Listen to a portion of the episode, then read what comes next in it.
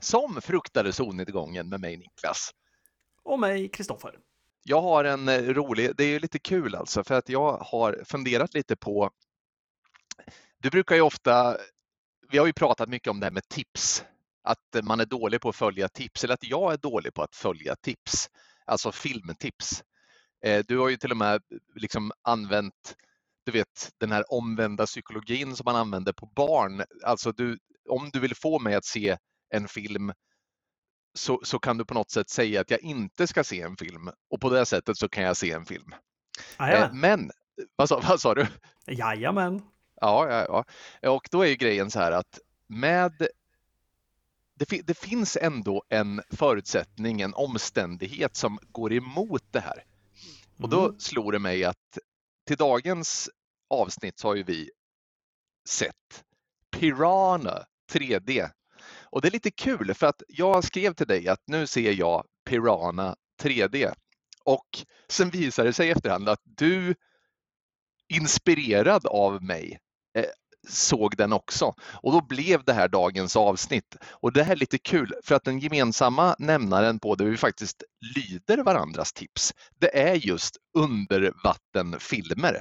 Hajar, uppenbarligen pirajor eller vad det än må hända. Vad tror du är anledningen till det är egentligen? Ja, jag vet att vi båda älskar den typen av film. Just, eh, eller vi älskar den typen av miljö och vi älskar monster, undervattensmonster. Det måste vara det. Ja, alltså, och sen är det ju någonting att alltså, många filmer så här, det kan ju vara att ja, men jag är inte sugen på just det här eller det här, men när det gäller undervattensfilmer med farliga monster så är man alltid redo för det och det är väldigt trevligt. Ja, och det är ju som sagt, det, det är ju så här. Det finns ju alldeles för många riktigt dåliga såna här filmer också. Men när man väl hittar guldkornen, då blir man ju väldigt glad på andra sidan. Det är som att ha Mm. så här, samla på någonting. Du vet, så här, det, det kommer 10 000 dåliga grejer. Och sen när man väl får den där riktigt bra, då blir man väldigt glad. Och lite så är det med de här, alltså haj, monsterfilmer och sånt. Det, det går väldigt mycket skit på en bra film. Ja, men så är det. det. Det är lite som de här guldvaskarna i Klondike när det begav sig. Liksom. Det är mycket grus, mycket lera, mycket, mycket jord. Men sen liksom, kan det glittra till och, och, då, och då är det värt det. Det är värt allt slit. Så det är li- lite det vi håller på Vi vaskar guld i Klondike när vi tittar på hajfilmer tror jag. Jag skulle säga så här att om man bara ser så här, vad som är Oscars-tippade filmer och sånt där, då vaskar man guld i Klondike. Vi är mer ute och letar guld på Östgötaslätten som det är med hajfilmer. Det är helt omöjligt att hitta någonting. Men eh, då och då så hittar man en liten eh, pöl. Ja, vi fortsätter enträget, vilket är bra. Men du, förutom, förutom eh, Piranha 3D då, har du sett något kul på sistone eller? Eh, ja, vad har jag sett för någonting? Vi, vi kollar på Batman här hemma. Eh, min sambo tyckte det var trevliga filmer och jag, jag håller faktiskt med där att eh, de, de sticker ju verkligen ut om man när man är så jävla mätt på allt med vad Marvel och DC heter annars så funkar de fortfarande. De har några år på nacken nu inser man. Eller år och år, men alltså det är ändå 15 år sedan va? Som Begins kom. Kom den 2008? Nej, tidigare. Nej, Dark Knight kom då. Ja, eh, den som kom då. Förlåt. Nu, 2005 vad- kanske, 2006 Ja, men det är nog bra. Alltså det, är, någonstans. det känns som att det var betydligt mer nyligen den kom. Men åren går snabbt även för oss här. Så att de, de ser vi. Eh, utöver det har det inte blivit så, så mycket. Jag såg ju den här som jag la upp på Instagram häromdagen. Den här Phantom of the Mall, Erics Revenge, som är en så här riktig charmig 80-tals romantisk slasher. Den, den, eh, den var härlig. Ja, ja, man gillar fan filmer som utspelar sig i köpcentrum alltså. Det är, Ja. det är Det, kul. där, det är väldigt kul. Det slog mig faktiskt. Vad var det vi såg på då, jag och barnen häromdagen?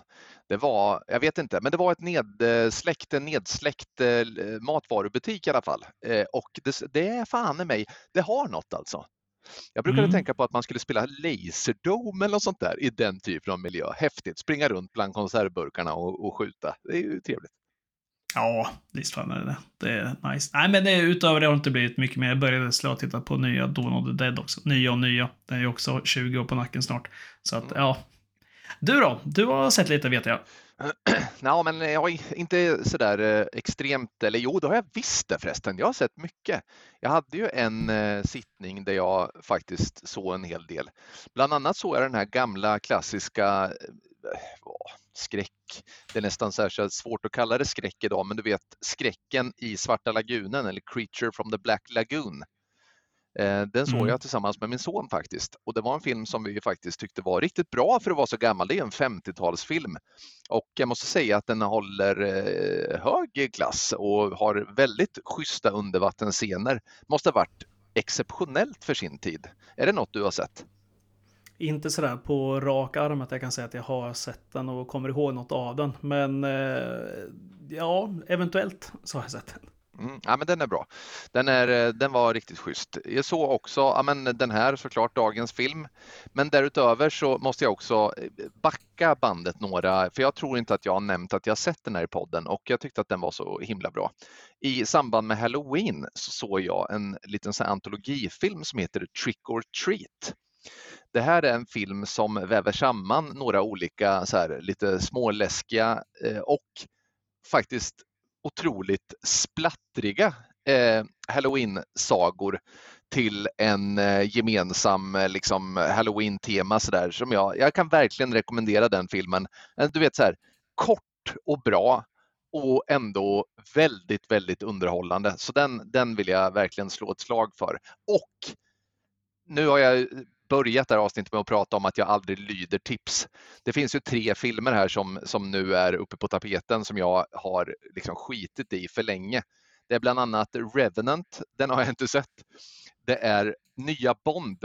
För mig som Bond-älskare så är det helt jävla obegripligt att jag inte har sett den än. Men jag är också Indiana Jones-älskare och jag har nu sett den senaste och förmodligen då sista Indiana Jones-filmen eh, som kom här eh, tidigare. Eh, The Dial of Destiny heter den va? Mm. Och jag måste säga att jag tyckte den var riktigt bra eh, i grund och botten. Jag störs mycket av alla jävla dataeffekter. Det är speciellt i början där som det skaver. Eh, när Indiana Jones är, du vet, han, han är så här föryngrad, Harrison Ford, och, och man liksom är bakåt lite i tiden där. Eh, och han hoppar hoppar bland annat på tågtaken mellan olika tågvagnar och sådär och det ser verkligen ut som någonting som hade kunnat vara Playstation lika gärna och det finns liksom inget liv i det. Men när filmen sen kommer i fatt och han är i sin vanliga så att säga ålder igen och man bara kan hänge sig åt själva äventyret så tycker jag faktiskt att den var riktigt schysst, underhållande hela vägen. Mm. Ja, jag håller med just den där biten när han ska röra sig. Och det där har vi pratat om i Irishman också. Att eh, det är just när man ska göra mer fysiskt krävande scener, då syns det ju verkligen den här för, föryngringen, att den har blivit lidande. Hade man bara backat och tagit ansiktet, för det kan man ju inte komma undan, det har de gjort jävligt snyggt i nya Indiana Jones också. Det ser ju ruskigt bra ut. Det är ju gamla Harrison Ford som vi kände igen, eller gamla alltså, den yngre Harrison Ford som vi kände igen honom. Och det är snyggt. Ja, men, eh, ja, ja och, liksom, och det är ju snyggt, det är ingen snack om den saken, men det är bara det, det blir någon så, jag har svårt att sätta fingret på det, men det är någon så avsaknad av liv i filmen som blir när det är för dataanimerat. Det, är liksom, eh, det, det finns ingenting där, det, det, känns så, det känns så eh, själlöst på något sätt och, och det går verkligen igenom rutan. Det är därför som de här gamla filmerna med mer praktiska effekter och faktiskt dockor och monster och allt vad det är, eh, som man har byggt håller många, många, mycket bättre och längre bäst före-datum på de filmerna. Så att, eh, ja, nej, men jag rekommenderar ändå att man ser den sista Indiana Jones-filmen såklart. Mm. Ja, det ska man göra. Det, det hör till ändå. Man måste mm. se. Börjar man kolla på en filmserie så måste man se klart den. Lite så är det faktiskt. Med väldigt många filmer. Det finns ja, ja, lite undantag. Så är det, så är det, så är det. Så är det. Men du, nu ska vi se. Du och jag har ju pratat om Alexandre Ascha rätt många gånger i vår podd. Han dyker ju upp då och då. Ja, hans namn eh, fladdrar ofta förbi. Och det, jag tror vi båda liksom gillar just... Eh, ja, men vi gillar ju Hills of Ice-remaken framförallt. Ja. Den tycker vi båda... Den skriver vi båda under på att den är ruskigt bra och underhållande. Och blodig som få. Ja, Switch, eh, Switchblade Romance skulle jag också säga är en sån här eh, höjdarrulle ju. Ja, ruskigt bra. Den uh, gillar jag starkt. Mirrors funkade med Kiefer Sutherland. Hade en bra plott tycker jag, men uh, kanske inte höll hela vägen ut. Men ja, man har ju sett sämre. Absolut. Och sen har vi den här krokodilfilmen Crawl som jag faktiskt tyckte var rätt bra också. Kanske att man skulle ha fokuserat mer på, eh, eh, kanske skulle man ha fokat mer på de stora drakarna i den filmen och inte för många, för många krokodiler. Man vill ha en, ett stort monster, inte flera. Nej men precis, de här är så jävla många och alla är så jävla, de är typ lika aggressiva som pirajorna i Piranha 3D som vi ska prata om snart. Det är ju, de är väldigt många och väldigt aggressiva. Det hade varit mycket coolare om det var ett, ett eller kanske två, men helst en jävla krokodil som kryper runt och ställer till det i den här filmen. Det hade varit eh, betydligt bättre tror jag. Ja, verkligen. Nej, men det, det, man ska ha ett riktigt jävla fett monster. Alltså det, när det är många sådär, det, det är lite som när det är för många karaktärer inblandade. Jag tappar liksom inte, eller jag får ingen känsla för dem, du vet, så man, om man vill att det ska gå bra eller dåligt för någon. Nej. Och li, lite samma sak med för många odjur också. Det är liksom bara så här, ja, ja, det finns en till som kan ha död på något eh, häftigare sätt också. Det blir bara en i mängden. Ja, men precis. Men, men ändå, vi pratar om att vaska guld på Östgötaslätten. Det är ju trots allt så att Crawl, om man jämför med mycket annat som finns i genren, så är den ändå, ja men den är ju på den övre halvan klart. Alltså det är ju ingen duvunge som har gjort filmen. Den är hantverksmässigt så är den väldigt bra tycker jag. Ja, absolut, absolut. Där hittar vi en haj i Roxen. Eh, ja, det gjorde vi verkligen det gjorde vi verkligen. Men du, eh, ska, du kan, eh, ska du eller jag eh, rimma lite gulligt om den här filmen då? Ett jordskalv får plötsligt marken att svaja, vilket också logiskt nog släpper lös en och annan piraya. Huvudkaraktären tvingas mot sin vilja agera barnvakt åt några småknattar. Tyvärr går hela filmen ut på att han istället reglar över en massa pattar i en stor sjö blir människan snabbt den stora måltiden. Mycket hopp får sättas till dock från tillbaka till framtiden.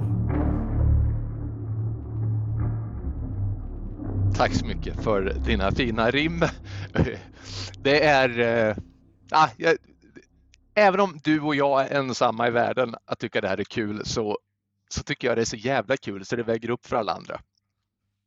Så ska det alltid vara i den här podden. Ja. Att vi bryter ner oavsett hur eh, sorglig, hur hemsk eller hur dålig, hur bra en film än är så kommer den alltid göras till viss åtlöje genom ett rim eller en mm. limerick som mm. förklarar filmen. Och så kommer det få vara. Ja, det borde det verkligen få vara. Men Alexandre Ascha till exempel då. Det, nu har vi pratat om honom. Pirana 3D och den är ju från 2010 den här filmen. Och det är den som kommer, den kommer alltså efter Mirrors. Han har ändå ett par sådana här Hollywood-produktioner, alltså engelskspråkiga i The Hills of Ice och Mirrors bakom sig innan han landar i Piranha 3D. Och det här är en film som är helt annorlunda i tonen i jämförelse med de här andra två filmerna. Ja, verkligen. Här eh, blir det ju något slags, eh, alltså ganska likt hans polare Eli Roth som även dyker upp i denna film. Han mm. gjorde ju den här Cabin Fever, kommer du ihåg den? Just det den är ju ganska lik, skulle jag säga, i, tonen på den filmen. Inte, alltså inte handling och sånt skiljer sig helt givetvis. Men just själva blodet och fokuset på liksom avslitna kroppsdelar och så vidare. Mm. Där är det. Där har de ju hittat någonting. Och jag vet tusan om inte Eli Roth är med på ett hörn också i det här. Jo, självklart är han ju det på något sätt. De är väl polare och har snackat ihop sig. Men det känns verkligen, jag vet inte fan, alltså jag, jag får inte en känsla av att det här är en Ascha-film rakt igenom. Jag kan ha helt fel här, men det känns som att han har pratat ihop sig med fel personer. Jag vill tro bättre om Ascha. Ja, men verkligen. Alltså, ja, precis så känner jag också. Det här känns lite som att du vet, ja, men det är lite som att eh, du vet den här eh, Jo Nesbø-boken Snömannen som filmatiserades av Alfredsson här. Du vet med, mm. eh, med Fassbender i huvudrollen. Den här mm. boken är ju skitbra och Alfredsson är en jätteduktig regissör, men den här filmen är skit. Eh, mm. lite, och, och, det känns som att det inte är Alfredssons fel. Lite samma eh, sak här, att det här är, det är inte riktigt Aschas fel allt det här. Precis så känner jag också. ja, man undrar lite. Jag tror jag läste någonstans att den här, eh, den skrevs av några, eh, några polare eller bröder eller vad det nu var. Något ja, två grabbar i alla fall, som eh, försökte kränga den till någon och det vart någon regissör först och sen byttes det till Asha då, som skulle göra den. Och det är ju inget så här, det är, inga, det är ingen superbudget på den här. Vad var det vi pratade om där? Var det 20 millar? Ja, 20 miljoner dollar någonstans där ja. Alltså det är ju sjukt att man nämner 20 miljoner dollar som att det inte är någon större budget. Mm, nej. Helt horribelt hur mycket pengar det är egentligen. Ja. Men, men i dagsläget liksom, när man kollar så Mm. är det inte särskilt mycket pengar. Nej. Men den spelade in eh, bra. Spelade väl in 80, 85? Ja, någonstans där den, tror jag vi sa. eh, Fyrdubbla där eh, budgeten, så att absolut, det, det gick ju fint för den här filmen. Eh, Mm. Nej, men som sagt, det här är ju en film som vi, vi, vi ska väl gå in, men jag vill bara, jag, får jag bara börja med att prata om inledningsscenen med dig? Eftersom Ja. jag vet att Hajen, ja, det är ju en av mina absoluta favoritfilmer också, men jag vet att du brukar ofta lyfta eh, Hajen som the best movie ever, din största favoritfilm inom alla tider. Och Mm. i Hajen så har vi då de här tre. Vi har, eh, vi har Quint och vi har Brody och vi har Hooper. Eh, och han, han är med i den här filmen. Eh, en åldrad eh, Dreyfus sitter och eh, fiskar i en båt och nynnar Mm. på, ja men du vet den här Show me the way to go home. Show me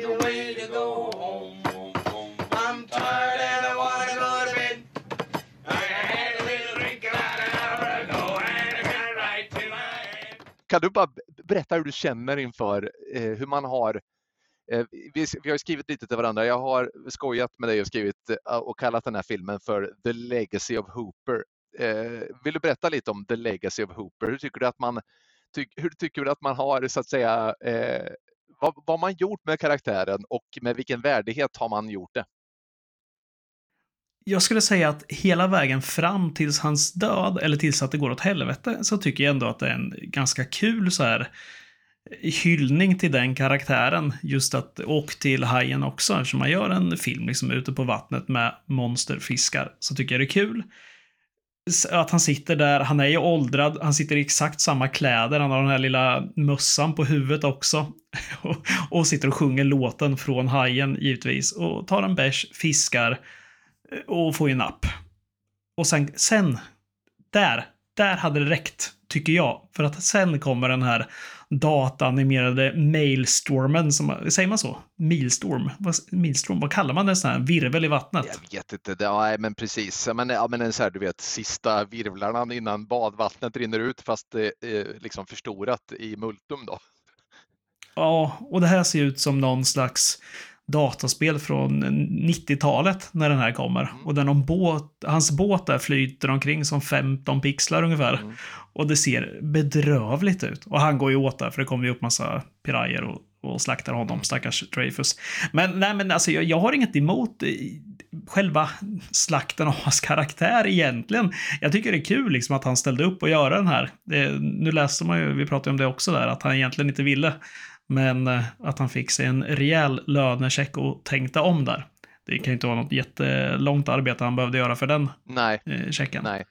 Nej men så är det och det här är ju också ett sätt att presentera hur jävla farliga de här pirajorna är då naturligtvis eftersom Hooper har ju trots allt simmat runt med den här legendariska dödshajen Bruce och uppenbarligen klarat sig med livhanken i behåll. Men det gick jäkligt snabbt innan han var en litet benrangel eh, till följd av deras attack här nu då. Så att eh, då har vi ju fått det presenterat också hur jävla farliga de här djuren är och jag tänker att det här gör sig rätt bra nu att vi kanske kan gå in på de här djuren direkt nu först. För att det är ju... Ja, det kan centralt. göra. Vi kan väl börja med att säga hur de här djuren kommer upp också. Mm. För att pirajer ser man ju inte omkring. Vi är ju trots allt i en insjö här. Mm. I, eh, jag vet inte var vi är någonstans. Har du koll på var i USA vi är? Nej, det har jag inte. Lake uh, Hula Hula. Ja, nej, jag kommer inte ens ihåg vad den där sjön heter nu, men som de är vid. Det är någon eh, Lake Victoria tror jag de är ja vid. okej. Om jag kommer ihåg rätt här. Ah, I vilket fall, pirajer finns inte där såklart. Pirajer finns ju på väldigt få ställen i världen och den finns absolut inte i en insjö där. Nej. Eh, men Matt Hooper tappar ju en ölflaska där när han fiskar och får napp som liksom sakta men säkert seglar ner genom vattnet. Och på något sätt där med en obeskrivlig kraft träffar rakt på någon slags liten, eh, vad ska man säga, en av de här plattorna som jorden består av. Och skapar någon slags, liksom, eh, ja, den öppnar upp liksom en gammal urtidsgrotta där nere. Jag tycker jag beskriver det här på ett schysst sätt för filmen. Jag, jag, jag försöker använda mig av och, och finna någon slags spänning i det här, men det finns inte så mycket att hitta där. Nej, alltså, men det som händer är precis som du säger att den här ölflaskan får en enorm geologisk konsekvens på något jävla vänster i alla fall. Mm. Precis. Marken gungar och eh, det skriker i vindarna när jorden börjar skaka. Och det öppnas upp det här slukhålet då ute i sjön. Mm. Och ja, ner strömmar båten, ner strömmar Hooper, upp strömmar då pirajerna. Mm. Som, eh, ja, som eh, nu, nu är hungriga. Som har livnärt sig på varandra får vi ju reda på också. Eftersom det är, det är ju inte vilka pirajer som helst där. Det är ju inte, det är inte your average piraya som dyker upp. Så här små snälla saker som nafsar lite lätt. Såna här som biter dig mellan tårna. Nej. Utan de här tar ju köttstycken av dig. Ja. ja, de är rätt rejäla som sagt var. De är väl alltså, till storleken troligtvis lite större misstänker jag än vad en vanlig piraya är. De säger det latinska namnet någon gång i den här filmen på den här sorten då. Vi återkommer till vem det är som presenterar det för dem. Men eh, när jag googlade den, det latinska ordet som jag nu har glömt så landade jag i vanliga pirajor. Alltså den typen av pirajor som ja, främst vad jag förstår lever i eh, Amazonas, alltså runt Amazonfloden. Eh, eller i Amazonfloden ska jag säga och vars eh, aggressivitet det råder delade meningar om. Man har ju hört den här klassiska historien om att om du slänger ner en, en, ett, ett, ett nötkreatur så har de liksom ätit upp den på fan, vad är det, en minut så är det bara skelett kvar. Och det här har man väl via olika typer av eh, tester och eh, undersökningar kunnat verifiera att så är det inte. Men de här pirajerna är sådana. Ja, det, det spelar väl ingen roll vad det är för kreatur här eller vad det än är för någonting som kastas ner, för de äter allt. Mm. Det finns inget som inte går ner i munnen på de här. Nej, Och det kan vi också komma in på senare. För de, ja, eller förlåt. Det finns saker de inte äter Nej, som kommer upp igen. Nej, precis. Det ska få sitt eget lilla avsnitt i det här avsnittet. Men du, eh, utseendemässigt då, de har ju jävla tänder och de, man ser ju att det är pirajor, men de är ju liksom någon form av urtidspirajor i alla fall. Ja, men det blir också väldigt så här dataspelsaktiga pirajer. Mm. För de får den här betydligt mörkare looken, lite ruggiga och sen, eh, någon så här nästan självlysande röda ögon där också. Det ser ut som ett lasersikte ungefär som sitter Mm. på varsin sida.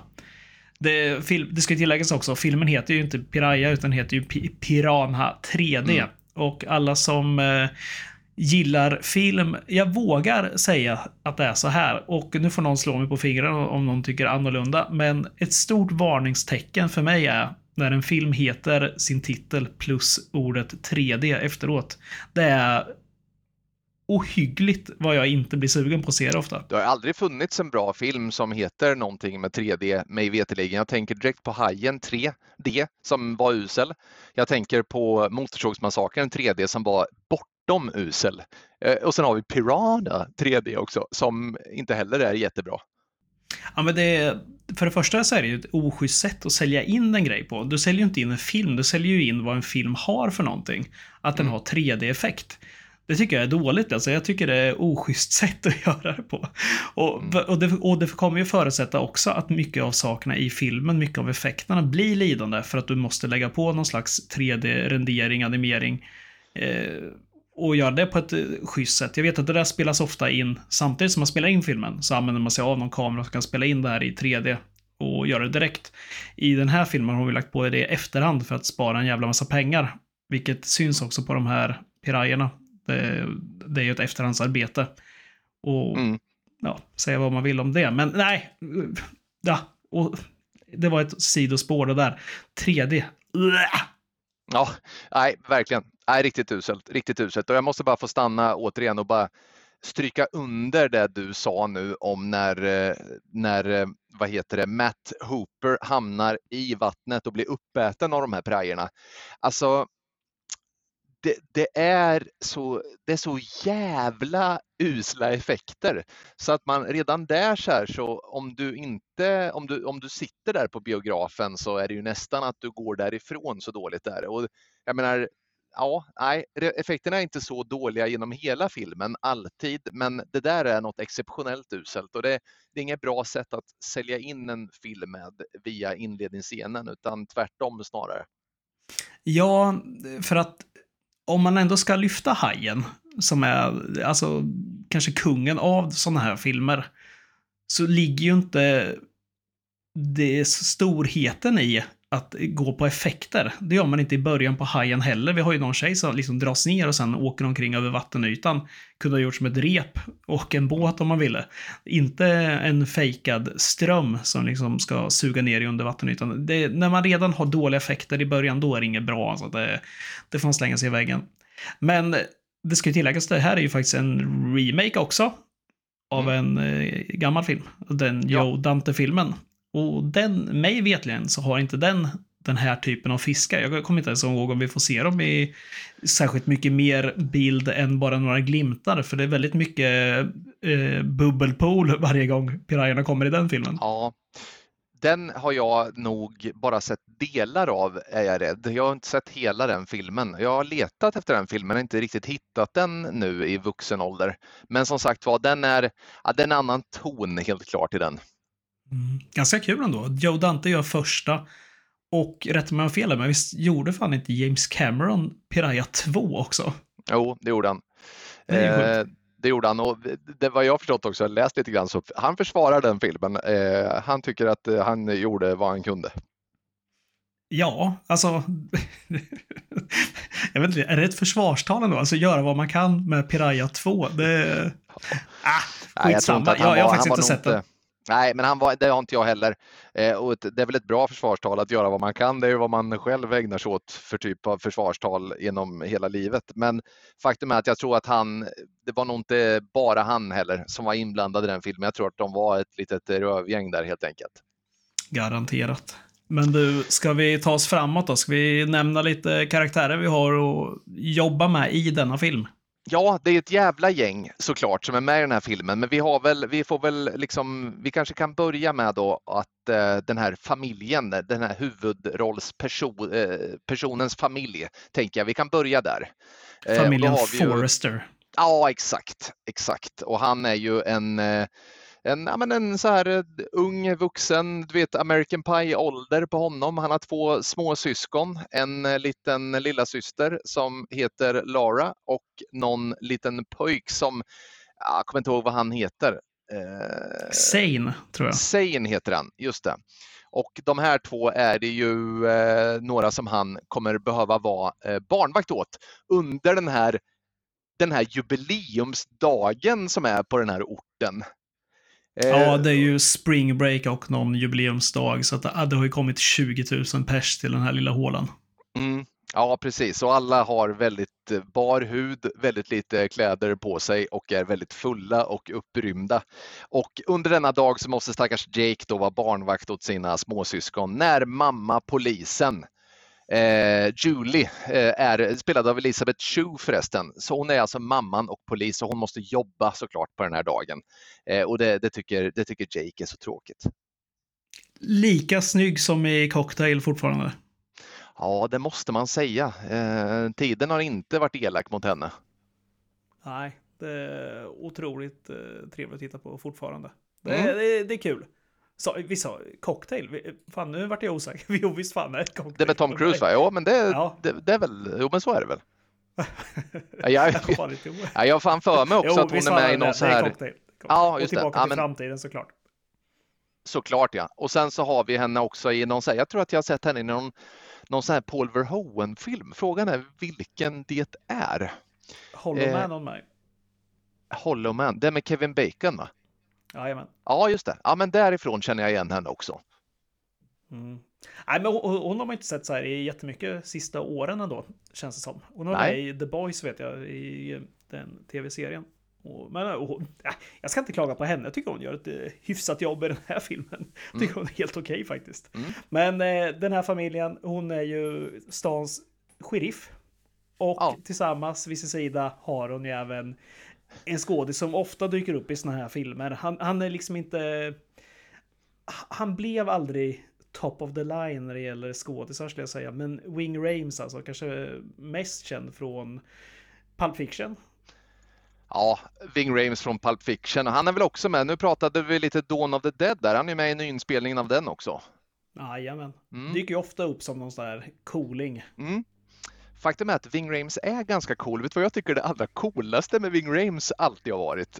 Det är hans röst som liksom är på... Han pratar liksom med en ton som är på väg neråt hela tiden. lite som att han är på väg att börja gråta lite när han pratar och det blir jävligt coolt på något sätt. Nej, jag tycker Ving Rhames är lite härlig. Han är väl med, är inte han med i den här Iceman med Wesley Snipes också? Jo, Mm. visst var han det. Ja, ja, ja härlig. Vad, har- vad har vi mer för roliga då? Ja, sen har vi ju, ja, liksom, det här är väl inte någon jättestor, jättestor eh, sensation för eh, er lyssnare som inte har sett den här filmen, men Jake väljer ju att trotsa sin mor och eh, betalar eh, småsyskonen för att vara hemma själva så att han kan vara med på den här dagen istället då.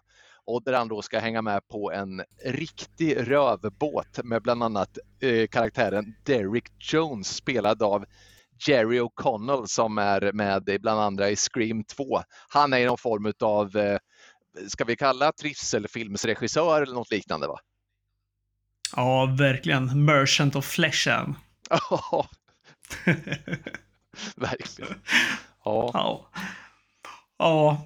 Det, han ska ju filma, vad är han har? Han har någon slags sida som heter så här Wild Wild Girls tror jag. ja, Och eh, ja, det, det är exakt vad det låter som. Mm. Det är fest och tuttar på den där båten och med en filmkamera. Mm.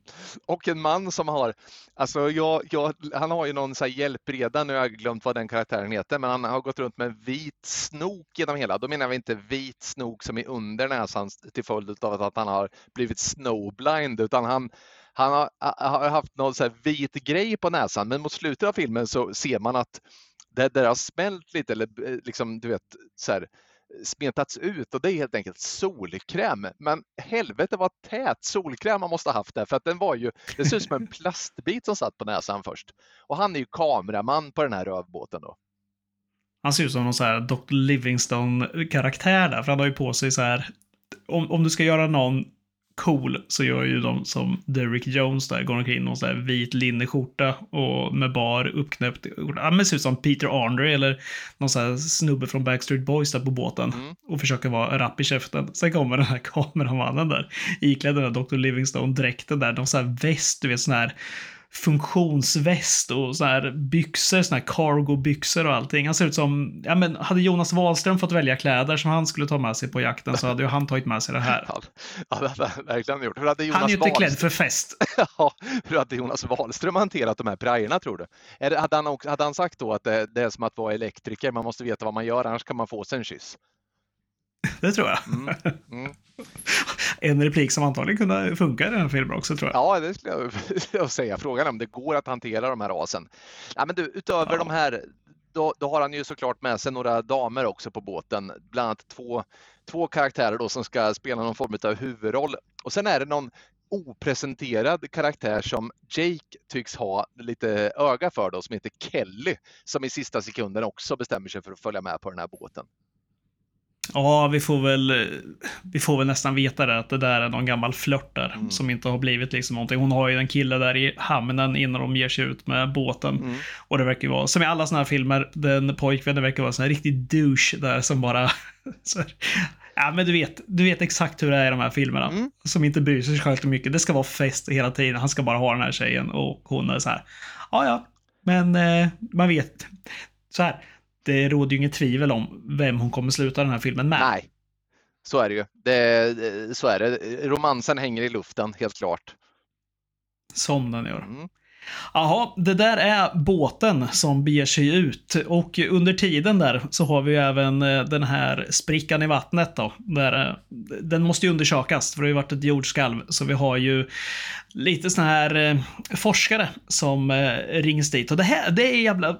här, den här filmen, de har castat så jävla märkliga skådisar till roller tycker jag. För de har ju den här Adam Scott alltså, som är eh, någon slags komiker annars. Han är ju med i Step Brothers bland annat, Ja. som den här farsan som sitter och sjunger i bilen. Ja, brorsan Eh, till eh, John C. Rileys karaktär. Exakt. Ja. Och, och han spelar ju ofta den rollen. Han, har, han är ju rätt rolig tycker jag. Väldigt. Men eh, jag har vä- väldigt svårt att se han i en roll, det är väl halva grejen också med den här castingen, antar jag att han ska vara någon eh, så här forskare där och som även får någon slags hjälteroll i slutet. Ja, ja, han passar dåligt. Och sen har vi den här, det var du som var inne på den här tjejen som eh, flashar melonerna i Starship Troopers. Mm.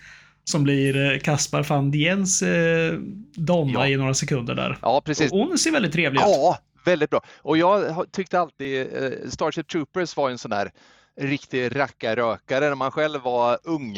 Eh, var väl i 14-årsåldern, 15 när den kom någon gång däremellan.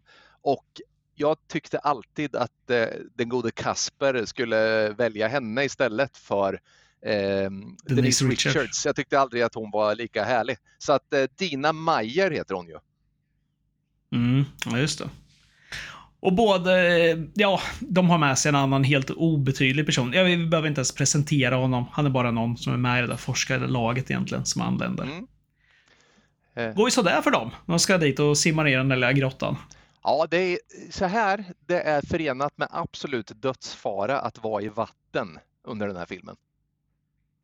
Ja, det ska man ge fan i. Nej, men Men ja, det är också kul för att den här, den här eh, grottan som finns där. Uppenbarligen finns det ju pirayer nere i den grottan. Mm. De har ju bara liksom knackat upp ett hål i den. Mm. Det är ju helt enormt där nere. Eh, får vi utgå från. Den här sjön är ju inte jätteliten heller. Det är ju en svinstor sjö där vi pratar om. Ja. Som, eh, som, som finns.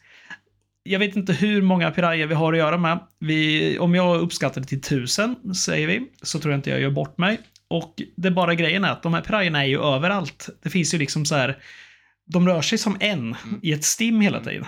Men ena sekunden när de är nere i den här grottan, fast de har varit uppe redan och dragit ner stackars Hooper då. Mm. Sen är de ju tillbaka i grottan igen. Sen helt plötsligt så är de uppe på och jagar en båt. Sen är de i ett eh, festområde. De är liksom så här, får du någon logik på hur de här jagar riktigt? Eller vad, hur de rör sig där? nej, Jag vet att det här är, så här, det, det är dumt att ens försöka sig på att hitta någon logik i en sån här film, men jag blir ganska trött på det där redan här känner jag. Att det är så här, de är ju för fan överallt så här, fast de inte är där egentligen, för jag såg i förra scenen att de var här. ja, speciellt också det i anslutning till hur man faktiskt besegrar de här, för tror tror eller ej, ja, halvt om halvt blir de besegrade i alla fall. Alltså, med tanke på hur man besegrar dem så känns det ännu mer ologiskt att de, som sagt, att det finns flera utanför det här stimmet. Det här stimmet som uppenbarligen kan befinna sig på olika ställen samtidigt. Det är det är i den här typen av film kanske en futtig sak, men rent dramaturgiskt så blir det ju jävligt märkligt alltså. Att man inte kan hålla någon liten linje överhuvudtaget, utan de här är överallt. Då. Mm, ja, det är de. Ja, men i alla fall, de går ju åt de här två forskarna. De här eh, Starship Trooper-tjejen och den här onämnda andra forskaren. De går åt där nere. Och, eh, men, men de lyckas ju fånga upp en av de här pirajerna. Mm. Och den går de med till då, för är, Ja. ganska bra så har de ju en, eh, ja men vad ska vi säga, så här, Arken Zoo ligger ganska nära Ja, där. Alltså. och, och dit är ju bara att ta med sig en fisk om man vill få den undersökt. För alla vet att de som jobbar på en sån här djurbutik, de kan ju direkt vilket djur det här är. Har, har du den eh, känslan också om du har gått in i en djurbutik någonsin? Att det finns alltid någon där inne som kan förhistoriska väsen? Eller är det så här? Ah, du, jag tror att det där är en chihuahua eller en rottweiler. Ja. Det, är så här, det, brukar inte vara, det brukar inte vara de smartaste alltid inne där. Tack och lov jobbar ju Christopher Lloyd i den här butiken. Och Christopher Lloyd är ju en expert på alla djur som någonsin har funnits, inklusive urtidspirayor. Så han, kan ju, han ser ju direkt vad det här är och då får vi också se hur jävla aggressiv den här pirayan är, för de lägger ner den i ett akvarium och den är ju, det går ju liksom inte ens att, att ha fingertoppen vid vattenytan för den ska ju bara äta, den ska bara döda liksom. Det är ju väldigt kul den scenen där eftersom eh, den gode Christopher Lloyd där är ju så oerhört smart. Alltså han är ju Jonas Wahlström gånger tusen när det gäller dessa djur. Mm och berättar för alla hur livsfarliga de här är genom att slå lite på rutan där och, och trigga igång den här. Ja. För den här är ju eh, supersnabb den här fisken, uppenbarligen, och aggressiv. Ja, Christopher Lloyd är väl cirka 187 år gammal också och står där med sin ybersnabba hand där och står och liksom blaskar i vattnet. Tycker du han har täckning för att göra det med den motorik som han antagligen besitter? nej, det tycker jag inte. Men det, grejen med Christopher Lloyd här, det är ju att han är samma karaktär som han är i Tillbaka till framtiden. Det är bara för att han istället för tidsresor har snöat in på urtidsprajor nu då.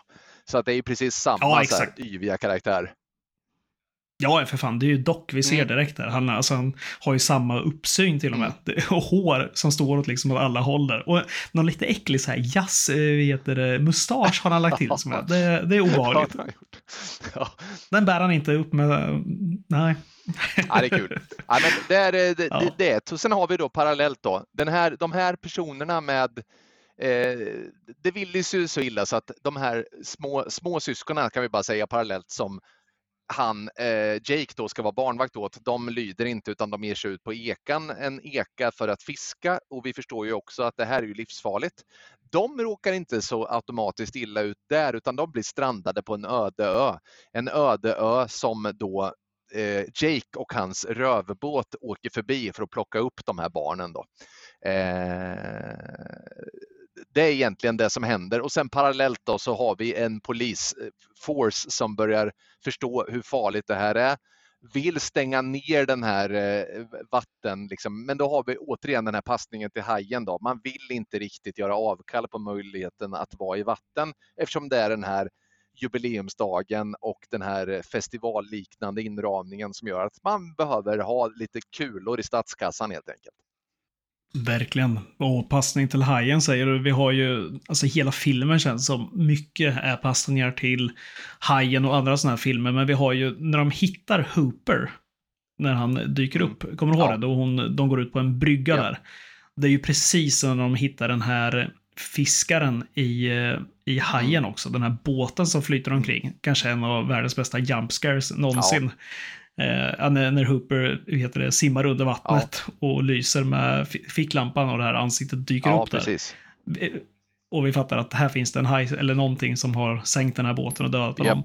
Vi har ju samma scen i den här filmen, förutom att det är då eh, Elizabeth Shue och eh, Ving Rhames som går ut på en brygga som knarrar och hon sträcker sig ut till den här Hoopers båt Mm. där som har på något sätt eh, först åkt ner i det här slukhålet i vattnet och sen på något sätt spottats upp igen eh, genom den här det här Mm. hålet. Fråga mig inte hur det går till, men det har hänt i alla Mm. fall. Och drivit i land exakt vid hans brygga. Eh, bra Mm. jobbat. Eh, och sträcker sig ut efter den där och vi ser liksom till och med kamerafilmningen är ju hajen. Alltså du filmar från sjöns botten och uppåt och vi fattar att någonting är där. Och, och sen trillar hon i där mellan brygga och båt. Och då får vi den här hoppa till momentet när Hoopers maskätna Nuna dyker upp där och omfamnar henne liksom. Hur det nu skulle kunna flyta upp Ja. där. Och varför, hur han också har hamnat där vid bryggan. Eh, Ja, det, som ni hör, det kanske inte är så här genomtänkt Nej. helt och hållet manuset där, men på något sätt har han flyttat in där, där det är ungefär 20 centimeter djupt i alla fall. Ligger han där och sen lyckas ploppa upp ordentligt. Tydlig hajenpassning, men även hajen 2 lite grann ju. Det är hon som eh, kör den här eh, flare-gunnen på hajen och bränner sig själv och exploderar. Du vet hon som kör de Mm. här vattenskidorna. Och sen så eh, går Hooper, eller nej inte Hooper, Brody går ut och, och tar den här fisk. Han tar ju och flyttar på någon sån här, eh, vad är det, någon surfingbräda eller någon båtrest eller någonting och så flyger den här brännskadade kroppen upp där. Lite, lite sån känsla också ju. Ja, ja men det är det. Det är det verkligen. Ja, nej, det där, där har vi i alla fall. Nu vet de om. Nu är det de här fiskarna och de är i mängder. Och det går inte att stänga av stranden. Nej. Sen, här tar ju filmen någon slags vändning. Den har redan... Det, det var väldigt kul när du berättade för det. Jag frågade om du hade sett den och, eller, och hur det gick. Och jag känner att du kollar med dina barn mycket filmer. Du berättade att du hade sett den med din dotter och bara det här är ingen film för dig, sa du efter några minuter bara. Och jag, jag känner verkligen så här, jag förstår precis Ja. vad du menar. För att den här filmen, den, den börjar ju som sagt inte riktigt på det sättet. Den börjar som en, liksom en vanlig monsterfilm Mm. gör. Inga konstigheter, det är lite fulare effekter bara. Men sen tar det inte mer än fem minuter innan vi har första två styva melonerna som ploppar upp liksom rakt i rutan och är där, liksom och står och jongleras Ja. med i alldeles för lång tid för att det ska vara bekvämt, eh, kan jag tänka mig som pappa Nej. fall. att Sitta och titta på Exakt, det. ja, visst. Men, Nej. ja. Ja, för det, det, det vi har bara, det jag vill komma till är att efter den här, när de har insett att de här pirajerna är här, det är då vi flyttas till det här stora spring break-festen där, för de har ju någon så här wet t-shirt contest där. Och det här, nu blir det som att titta på, kommer du ihåg det här programmet på TV4 som hette Ibiza ocensurerat? Jaha, eh, ja, det, faktum är att jag såg det Eh, väldigt ofta. Nej, det har jag nog aldrig sett. Har du aldrig sett? ja, och, och grejen var ju att anledningen att man såg på det här Ibiza ocensurerat, det var inte för att Ibiza ocensurerat var så himla bra program som var så här spännande eller att man lärde sig någonting utav det, utan det man ofta fick se var ju fulla britter på Ibiza som, eh, hade man tur någon gång då och då så fick man ju se lite lökar som var nakna. Ja, Eh, Det tror jag beskriver det programmet på rätt sätt. Ja. Jag, skulle, jag skulle säga att den här filmen, som sagt, efter att halva tiden har gått, blir Ibiza ocensurerat. Fast gånger 3000 eller 10 000 för att det enda som händer är det är tuttar ta mig fan konstant så att det blir jobbigt alltså, att titta på. Jag, jag är den första, eller den sista, förlåt, att klaga på det här, men det är liksom du måste ju kunna sälja in en film med mer än bara tuttar. Alltså det är ju helt otroligt att bara se på det här. Det, det finns ju andra källor att gå till. det är ju exceptionellt faktiskt i den här filmen. Det är precis som du säger. Jag är, har ju, jag är ju en ganska eh, filmliberal förälder minst sagt. Jag tycker att mycket är okej eh, att titta på. Men fem minuter tog det innan jag stängde av den här filmen och, och sa att nu hittar vi någonting annat att titta på. För man förstår vart det händer barkar. Det är allt som finns faktiskt i den här filmen. Ja, det blir som någon slags rapvideo liksom som man sitter och tittar på så här, med någon dyr båt, du vet, och så står tjejer där och eh, skumpar med rumpan, det är närbilder på tuttar och så går den här jäkla musiken som att man är på någon ravefest konstant. Och det blir för långt hela tiden, det tar aldrig slut liksom, utan det blir bara så här, ja men då byter vi till nästa plats där någon annan står och twerkar istället. Och så bara, ja jo men så här, kom igen, jag har slagit på en film som heter Piraya 3, det, det är inte, det, det är inte, det här är inte vad jag kom hit för. På riktigt liksom, det är inte det jag var ute efter. Jag ville se Piraya som köttar något. Ja, och med det är inte sagt att, att, det, att det behöver vara fel att man har det här, det här temat. Alltså typ ett lite så här American Pie light tema och att det är de karaktärerna sen som blir uppätna av pirajor. Men där är f- många steg vidare från den tonen. Liksom. Den här är helt urspårad verkligen.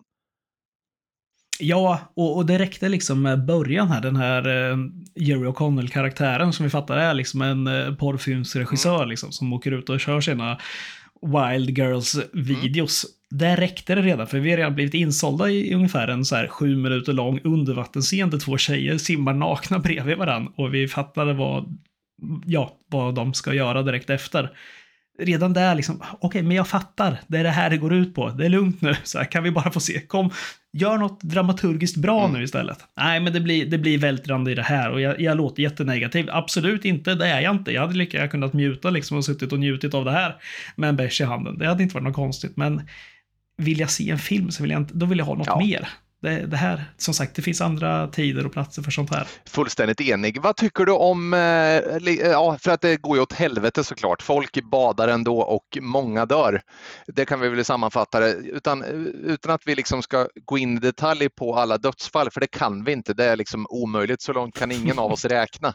Däremot så kan det vara intressant att höra lite hur du tycker om de här eh, attackerna. När är de som bäst? När är de som sämst? Och ja, du vet.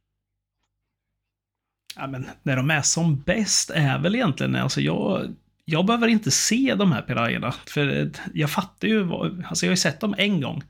Och jag fattar ju vad den där käften kan göra och hur snabbt det går. Jag, för mig räcker det liksom när, när vattnet kokar och någon ligger i det där kokande vattnet och skriker. Jag fattar ju vad som händer. Då tycker jag det är kul liksom att se vad effekten har blivit efteråt istället. Jag behöver inte se dem, att de köttar loss bitar, för det är ändå datagjort och det ser ganska, ganska taffligt ut tyvärr. Men det är ganska kul att se liksom någon som kommer flygande med en sån här eh, paragliding tror jag man alltid kallar det på när man är på solsemester. Ni vet en sån här eh, ja, eh, fallskärm som man har efter en båt liksom som man drar en. Och det är någon tjej där som åker omkring med så här eh, otroliga tuttar för övrigt. Så här, hänger ner, fan en halv meter ner. Och, och åker där och dras omkring. Och så åker hon ner till midjan i vattnet och skriker och tjoar och kimmar och grabbarna tycker det är kul. Och sen hör vi bara att de börjar skrika mer och mer då. Så är det givetvis pirajer på henne. Och så drar de upp henne igen och där hänger liksom benslamsarna nu bara. Mm. Då skrattade jag lite och tyckte det var kul för att det var så här, det var en dum grej. Det var lite kreativt liksom att lösa det på det sättet. Men det här blir ju också en grej att allting blir gjort på det här sättet. Att alla eh, badar till midjan eller sitter i en, i en badring och blir bitna i rumpan och så mm. vidare. Det, men, men äh, jag klagar inte på den biten. Jag tycker det var ganska kul. Jag, men när det är som sämst är ju verkligen när vi ser pirajerna bara Mm. gå till attack. För att då, då är det som att se Pac-Man äta sina pixlar. Ja, men så är det. Det är extremt fult och de allra snyggaste scenerna är väl faktiskt effekten av deras attacker som sagt var, oavsett om de ligger på båten utan ben eller med sargade ben eller om det bara är allvarliga sår på rygg och mage. Det är ändå rätt bra gjort många gånger och, och där ser man ju tydliga Asha-influenser eh, såklart. Ja, han är väldigt bra på sargade kroppar om man får ge det som ett, liksom, något positivt. Har du, har du fått det- det berömmet jag- någon gång? Att du är bra på sargade kroppar? Nej.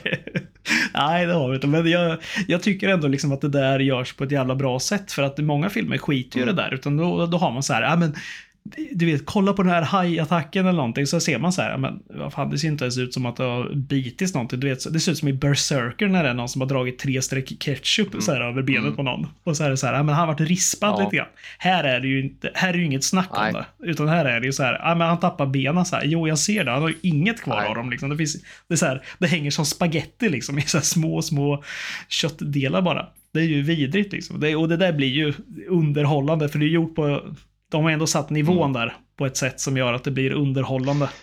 Eh, Det kunde ju ha blivit som i The Sadness eller liknande, där det är liksom, eh, det är över, topp- över, över gränsen, men det finns ingen glimt i ögat alls. Här finns det ju Ja, ja. det. Här- Det här är ju på skämt såklart. Jag tänker på en scen också där det, det är, eh, ja men Jake och, och Derek och deras båt blir ju, de blir ju eh, bordade av eh, poliskonstapeln, mamma Julie. Och då så knyter de ju fast båtarna vid varandra så hänger de ut ett rep och så får man liksom klättra över repet till polisbåten istället. Jag tänker då på att en av de här karaktärerna, det kan vara karaktären Danny eller någonting, en av tjejerna som är med på den här Mm. båten. Då. Många har gått åt men hon ska klättra över och blir då doppad ner i vattnet och blir uppäten och någon vrålar bara allt hon säger när hon liksom dör framför barnen och uppäten och våldsamt liksom sargad så säger de bara God damn it! Är det någon som säger. Det är så jävla, det är så jävla. Skulle du vilja att om du, eh, din sista eh, tid är kommen på en båt när du blir uppäten av ett djur i vattnet, att allt vi har att säga på båten är bara God damn it! Om det faktum att du aldrig kommer finnas igen. Det är så svagt. Men vet du vad som är ännu svagare? Det är att den här båten, den här stora jakten, den har ju liksom inte ens, ja men den har gått på grund säger då, för att eh, på något sätt gör den ju Mm. det där. Den går ju ändå på grund, det vill säga att det är massa stora stenar, klipper runt omkring Mm. den här. Och, det är ju, och vi pratar ju inte om att det är, som sagt, vi är inte ute på havet här, utan vi är ju i en Ja. insjö. Det blåser inte upp till storm här direkt, eh, någonsin. Utan, eh, och vi ser ju att den här båten ligger kanske, ja, jag tror inte jag tar i om jag säger 50 meter ifrån land Nej. heller. Eh, utan hade du velat gå av den här båten och var rädd för att den skulle sjunka så hade du kunnat ställa dig på någon av de här klipporna Mm. utanför. Och pirajerna hoppar ju inte upp direkt. Det är inga, de är ju inte uppe som krokodiler liksom och, och klättrar omkring. Du hade kunnat ställa dig där. Men istället kom man alltså på idén då att fästa någon slags sån här klätterlina, alltså som i cliffhanger Mm. ungefär, på, på, på den här motorbåten som måste hålla igång gasen också för att hålla linan Ja. spänd. Och så, får- så får man det till att försöka bli någon slags spännande Ja. scen här, när hela familjen ska klättra över samtidigt också. Det, jag, jag, jag, så här, jag, är den, jag har den sämsta hjärnan av många jag känner när det gäller att förstå liksom så här gravitation och tyngd och så Ja. vidare. Men jag är ganska säker på att jag inte hade klättrat över samtidigt allihop på den här linan i alla fall. Eh, för att det, det, det säger sig själv att den kommer liksom börja slaka Ja, den här. verkligen. men men eh, ja, det, Elisabeth Chu i all ära, där, där hade hon inte Hon hade inte täckning för den idén. inte fullt och, och det blir ju då på bekostnad av Dannys liv men också nästan sitt eget för att det är ju så att hon åker ner i vattnet också. Men precis då så kan de ju dra igång motorn och, och, och åka fram med den, den polisbåten lite grann och så liksom spänns linan igen och hon åker upp ur vattnet och så här. Så att de gör ju några så försök till drama men det är ju så dumt i, i, i kombination med detta så det är svårt att ta det till sig. Men det intressanta här är ju också Ja, men det är en jättelång scen Ja. det där alltså. Den är alldeles för lång. Så att man liksom bara säger, men jag, så här, varför klev ni inte bara Nej. av? Det är ju så här, ni har båten, kan ni inte bara så här, stänga av motorn och sen dra in båten, hoppa i land i den och sen hoppa i Mm. båten om Mm. ni vill det. Ja. Tyckte du att, det- fick du känslan av att så här, nej det är helt omöjligt här. De har kollat över alla, alla tänkbara scenarion här. Det är det här sättet Ja, som går. vet. Nej, det är så dumt. Det är så dumt, så dumt, så dumt. Men det intressanta här är också, det nämnde vi förut, att samtidigt som pirajerna hotar liksom de här båtbesättningen då, så går ju pirajerna också samtidigt till våldsam attack mot badgästerna på den här eh, liksom konferensen, eller på att säga, på den här karneval ja vad det nu är de har i vattnet. Och där är det ju, dör ju folk som flugor. Och Ving Rames står på bästa så här, motorsågsmassaker-manér med en båtmotor i vattnet och kör och det var sprutar pirajer åt alla håll. Så, här. så att de är ju, alltså ja, det känns som att de är, är många de här pirajerna och att de har flera stim i så fall för att det här ska gå ihop. Eh, ja, kul nu nämner den där scenen. Den är, den är ju underhållande den här med när Wing Rames ställer sig i vattnet upp till ja, strax under knäna med, och bara kopplar loss en, en utombordare liksom, och sen står där och Mm. vevar. Eh, Det, det, alltså, så här. De hugger ju honom där, det Mm. förstår vi ju. De är ju så många de här pirajerna och de attackerar ju på grunt vatten. Han kan ju inte bara stått kvar i båten. Nej, där. och kört därifrån ja. Men alltså, ja, så hade han ju kunnat ha kvar sina fötter och till slut sitt liv också. Ja, Känns bara som ett otroligt dumt så här. Fan, jag ställer mig nog i vattnet istället. och sen för att göra, men göra Ving Rames också till den här starka karaktären så får vi ju inte riktigt se hur skadad han blir utan bara att han Alltså, det är som att han sjunker ner så här, mälter, alltså att han bara smälter de bort. äter honom liksom. Ja. Ja, och på något sätt blir det här någon slags uppoffring där, och de dör någon martyrdöd. Nej, det, det är väldigt kul, där, för att de har ju ihjäl de här på olika sätt också. Det, det blir ju fullständig panik på den här, ja, för den här scenen. Alla, de har ju någon scen där, där alla kör Wet T-shirt contest. Vi har någon DJ som står och det är båtar ta mig fan överallt också. Det är någon som får panik där och ska givetvis köra ifrån överallt och Ja, alla visst. också. Dra igång utombordande och bara så här brassar. Det, det förstod man ju direkt. Så här, det här kom, och, alltså har man sett såna här filmer innan och man ser vilka scener man gör med blod och eh, slafs så förstår man ju direkt att den där utombordaren, den är lite för stor och det är lite för mycket folk i vattnet för att det här ska gå riktigt bra där. Och den slafsar ju sönder allt den kommer i vägen. Så kommer i vägen. Någon tjej som fastnar med sitt hår i den också. Det är så här, för jävla ont. Det ser ut att göra Man bara väldigt drar motorn hårdare och hårdare Ja. så här så till sist blir hon skalperad istället och inte bara skalperad, drar av hela ansiktet på henne. Den typen av effekter är ju bara det är, det är kul liksom. Så att det är ju en lekfull film men det, det, blir, det blir kanske lite för mycket. Va, vad säger du om sättet de besegrar Ja. pirajerna på då? Ja, men det är... Ja, ja. ja. Ja, så här. För att pirajerna jagar ju som sagt i ett stim. Så att alla pirajer är ju på ett och samma ställe hela tiden. Vi måste ju slå fast vid att det är Ja. så. Och de är ju på den här festen, men de är ju samtidigt här vid den här båten då. Eh, Som är kapsejsad. Så att alla pirajer är vid den här båten Mm. just nu. Och försöker ta Jake. För han har ju givetvis inte lyckats klättra över där. För han ska ju rädda sin Donna. Den här, eh, vad heter hon? Mm. Kelly va? Som var kvar, som var fast där. Hon har ju låst in sig på något jävla vänster. Och han drar igång någon så här propangasbehållare där. Och eh, ja, simmar ner till henne med sitt lilla snöre. Det här som han gick lina på innan. Konstigt också att han simmar ner med den. Han, han slingrar den här ganska bra, det där repet. Men eh, hans plan är i alla fall att eh, putta in något i vattnet som pirajerna ska dras till med blod. Och han, samtidigt, när de kommer dit, ska han dras iväg med det här repet. Och Kelly då, så, så flyga iväg som att man liksom kör vattenskidor nästan på det, fast under vattnet. Och samtidigt ska hans, ja, vad är det han har för någonting? Någon, någon så dynamit eller något liknande som ska antända de här propa, propangasbehållarna och spränga de här i Mm. bitar. Jag tror jag fick med denna otroligt genomtänkta Ja, det lyckas ju också alldeles utmärkt för det dödar ju, eh, det dödar ju alla pirajor. Ja, som sagt, alla pirajer i den här filmen är ju jagade i ett stim och är på samma plats hela tiden. För att de har ju, när de är här så finns det ju, de måste ju ha kalasat upp alla på den här festen. Ja, ja. Det, det, är, nej, men det där är ju inte helt, eh, helt glasklart. Men alla dör i alla fall tills de får ett samtal då från den något entusiastiske Christopher Lloyd som vrålar rakt ut. Vi har ett stort problem. Det här är bara barnet.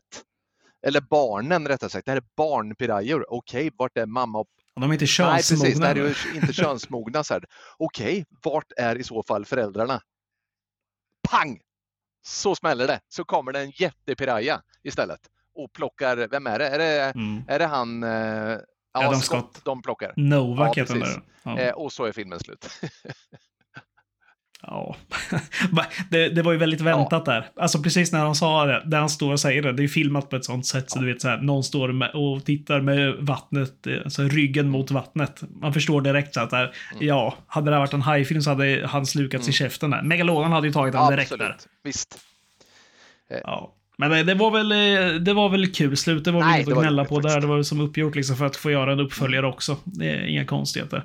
Men eh, ja, det finns mycket annat som är, som, som är fult i den här. Det är väldigt kul. Jag var inne på det innan att just han Novak, alltså Adam Scott-karaktären, att han blir någon slags hjälte. För han börjar ju samla upp folk ur de här från den här festen. Han åker, hittar ju en vattenskoter som han börjar så här dra upp. Nu, nu pratar vi 20 000 pers Ja. i det här vattnet. Alla ligger mer eller mindre lemlästade där. Han börjar ju plocka upp vad som ser ut att vara de snyggaste brudarna Ja. direkt ungefär. Och så åker han bara släpper av dem någonstans med ett, så här, en hagelbössa på ryggen. Det, nu, nu kan inte jag mycket om fiske, men jag betvivlar att weapon of choice i det här fallet, hagelbrakare, känns inte som det första man skulle ta. Eh, Men poliserna här ställer sig på båtar och står liksom och skjut, prickskjuter fiskarna som Ja. hoppar. För pirajerna gör det ibland. När de har kalasat klart så hoppar de upp Ja. i vattnet tydligen. Och då kan man skjuta dem. Även kör en sån här stungun, kör ju hon, Elisabeth Chu, på, på någon av fiskarna också. Och skjuter. Någonstans här, ett nät hade ju kanske funkat bra, Ja, känns det verkligen. som. Och det, det kräver ju sin skytt alltså. Eh, och, det, och det är väldigt så här, det är lite, du vet, de är rätt många pirajerna, kräver rätt många skott. Ja, det är dumt, det är väldigt dumt. Det är väldigt roligt. Men eh, vi måste nämna en scen också här, för att vi har ju den här lemlästningen som har pågått här. Den, Jerry O'Connell, hans karaktär Derek Jones där, alltså han, han är ju sån... Eh, alltså, vad sa jag? Merchant of Mm. Flesh kallade jag han förut där. Han är... Uh, tycker han är sympatisk, den här Nej, karaktären? han, alltså grejen är så här. Frågan är bara hur och på vilket eh, ondskefullt sätt kommer han dö? ja, man fattar ju direkt att det här, den det kommer gå sämst för av alla är ju han. För han, eh, det är här, ganska så här vidrig, ganska dålig syn på allt Mm. och alla. Drar cola framför barnen på, på båten. Springer omkring i några schyssta röda Ja, ja. Speedos också. Det är ganska obehagligt. Ja. Nej, men han, han har otur där när han försöker simma till båten. Han flyger Mm. i en gång där. Ja, Vill du eh, ta oss Ja, igenom vad ja, som men, händer eh, där med hans lilla ja han, Jean-Philippe? blir ju, han blir ju eh, äten, något kopiöst äten och biten och biten och, och, och så vidare. Och så sliter de upp honom på båten för de räddar ändå torson på honom och han är ju helt pajad underdelen av kroppen. Och så säger han så här, Jake, Jake, Jake, de tog min snorre liksom. Ja, de bet av snoppin. Och det är då vi får se den här ikoniska scenen från under vattnet när hans Jean-Philippe Schnopin flyter runt där. Mm. Och en piraya kommer Ja. och tar den, Ja. äter upp den, för de är Ja. jättehungriga. Men sen även ratar den och liksom Ja, spottar ut spottar den ut. igen. Så att det som Ja. flyter vidare sen är en ännu mer sargad Jean-Philippe Schnopin. Ja, det är så dumt, så dumt. Men det sätter väl an också tonen för den här filmen. Ja, det är den där tonen och den där tonen är för jävla svår. Alltså jag tror så här att hade jag sett den här filmen när jag var Ja men du vet, tonåren så här, 14-15. Jag tror att jag hade tyckt det här var så jävla Ja. schysst. Det vet jag att jag hade gjort. För att jag tror att eh, jag hade kunnat... Det här är en sån där film som man hade kunnat... Eh, du vet när det knackar på dörren där så hade man nog behövt stänga ner väldigt snabbt på tvn. Och, och för att det, vad kollar du på? För det hade varit svårt att förklara bort det här. Nej, men jag kollar på Piraya. Så, Okej, här. men det är ju bara Mm. tuttar. Så här. Ah, nej, det Jaha, visste jag okej, inte. Jag har ingen aning. Ja, fan, vad fan. Men det är väldigt svajigt just här på VHS. Väldigt så här, söndertittat. herregud. Ja, märkligt. Nej, men den biten alltså och det här rappa tempot och eh, tonen eh, funkar nog väldigt bra för det blir lite så här, men det blir ganska pubertalt allt som oftast. Och vi älskar ju flams och trams du och jag, men jag vågar säga att jag talar för båda när jag säger att den här filmen inte hittar den tonen som, som krävs för att, för att vuxna ska uppskatta den tror jag. Jag tror att det här är liksom för, det är för blaj. Det är väldigt, väldigt, väldigt, väldigt barnsligt. Eh, faktiskt. Den har, den har, eh, den, den marknadsför sig ju som en, som en skräckkomedi såklart, men ja, jag vet inte. Kanske måste man ändå på något sätt bestämma lite grann så här vilket ben man ska stå på. Har man gjort det så är det verkligen komedihållet den här filmen har valt. Så är det ju. Ja, det, det har man ju inga problem med just den biten, liksom att, det, att, det, att komedin ska vara med. Men det, den är ju inte så att man sitter och skrattar på det sättet heller. Det är mer att man skrockar lite när någon dör på ett kreativt sätt och så vidare. Men jag- tycker man har svårt att hitta den här blandningen, liksom, när man försöker, för den, den vill ju gärna vara någon slags lite grövre American Pie som du var inne på. Eh, med karaktärerna och sexet och så vidare. Men jag tycker liksom inte den delen funkar heller. Det blir för sleazy liksom. Ja, men eh, så är det verkligen. Men du, vad, vad, sy ihop det här då. Vad ger du för betyg till Piranha 3D? Ja, men någonstans ändå. Jag såg den här eh, för några dagar sedan och eh, jag var rätt trött när jag såg den. Så att eh, precis som jag sa till dig innan vi började spela in här så såg jag den faktiskt igen nu, bara för några minuter sedan igen. Och eh, jag hade tydligen inte missat någonting, den var så enkel som den var.